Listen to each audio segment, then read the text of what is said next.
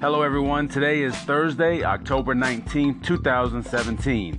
If it's your birthday, happy birthday. If it's your anniversary, happy anniversary. If it's just an ordinary day, be thankful. Yes, it's another day, and I'm another John, and here's another story you should know about.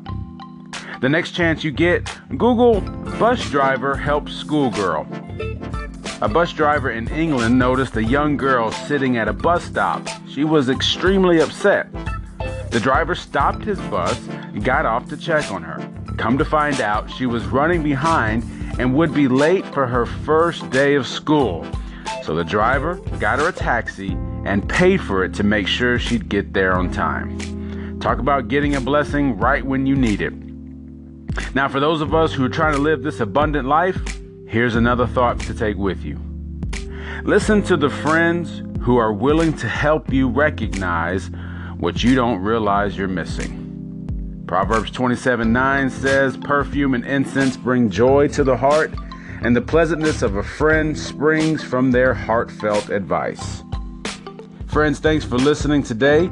Leave a call in to let me know how your day is going and how I can pray for you.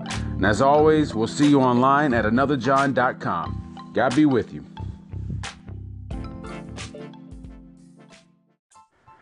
Hello, everyone. Today is Friday, October 20th, 2017. And before you try to rush into the weekend, enjoy today for what it is.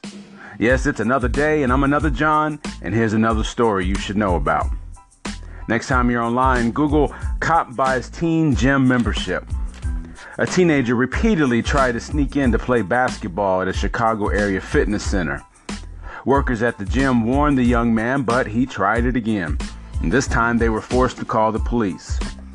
Everyone was surprised though when an officer arrived because he didn't arrest the teenager or run him off. Instead, he paid for a $150 gym membership for him. Talk about going the extra mile. Now, it's an abundant life we're trying to live, so here's another thought to take with you.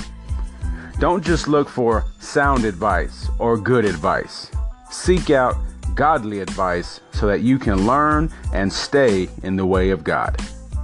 Proverbs 12:15 tells us the way of fools seem right to them, but the wise listen to advice.